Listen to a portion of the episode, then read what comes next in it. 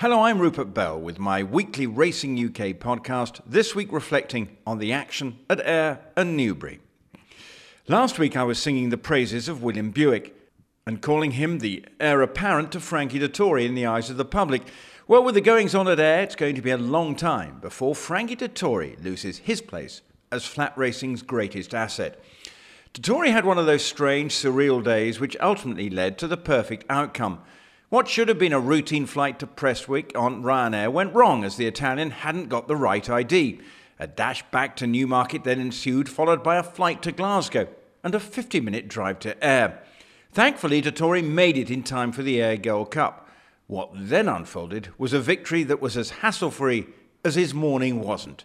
Redford bolting up to give the Italian a second successive win in Scotland's biggest flat race. Redford has been nothing if not enigmatic, but Dandy Nicholls' uncanny ability with this kind of horse had him spot on, and once Dettori found the gap, it was all over, much to the delight of everyone.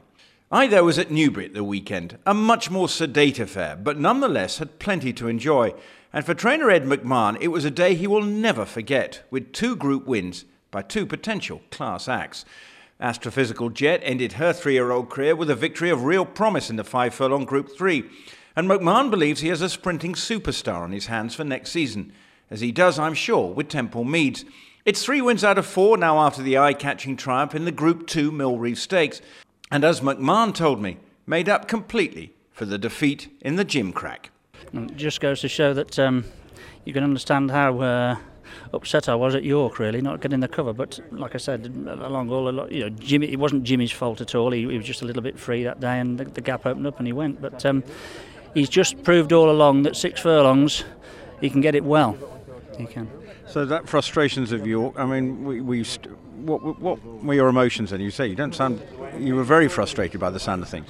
I was because the horse was ready for the run. You know, we, we'd gone through a lot to get him to the, the Newbury Super Sprint, and he was absolutely perfect for the uh, for the Gimcrack.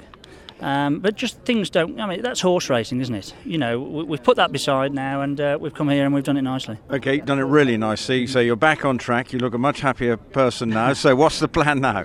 Well, obviously the Middle Park's the next plan. Um, you know, he's the way I think it'll probably suit him better at Newmarket. Might be one or two more runners.